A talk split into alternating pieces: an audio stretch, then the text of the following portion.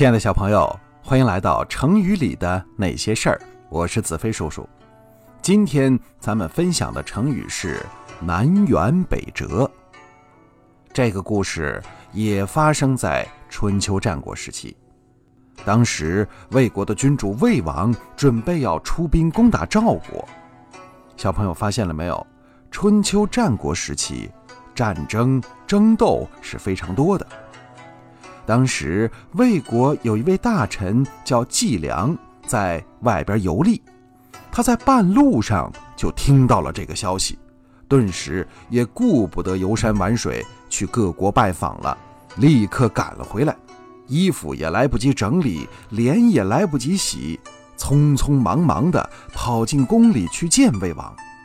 魏王很奇怪，问他：“嗯，您怎么回来了？”这么着急，有什么要紧事跟我说吗？季良说：“是啊，是啊，我在路上啊碰见了一个人，哎呀，太好笑了！我给你讲这故事啊。他呢，乘着马车直奔北方，半道上遇见了我，我就问他：你上哪儿去呀？他说：我要上楚国去。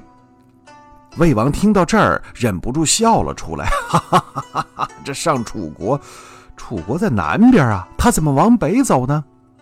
季良说：“是啊，我也这么问他。他说没关系，我的马特别能跑。我对他说：你的马虽然能跑，但这不是去楚国的路啊。他说：嗨，没事儿，我路费呀带的足够了。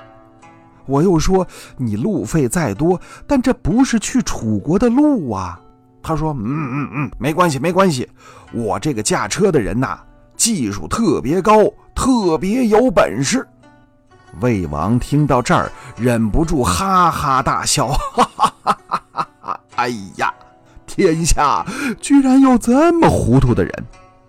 季良说：“是啊，这马越能跑，带的路费越多，驾车的越有本事。”他不就离楚国越发的远了吗？大王，您想一想，您呐是老想着当各国君主的首领，那您就应该让各国的君主都信任大王，喜欢大王。可是大王，你凭着兵精粮足，打算用武力攻打赵国来提高声望，你攻打别国的次数越多，离您当首领的愿望可是越来越远了。这不跟那个人想去楚国却往北走是一个意思吗？南辕北辙这个成语就是打计量这个比方来的。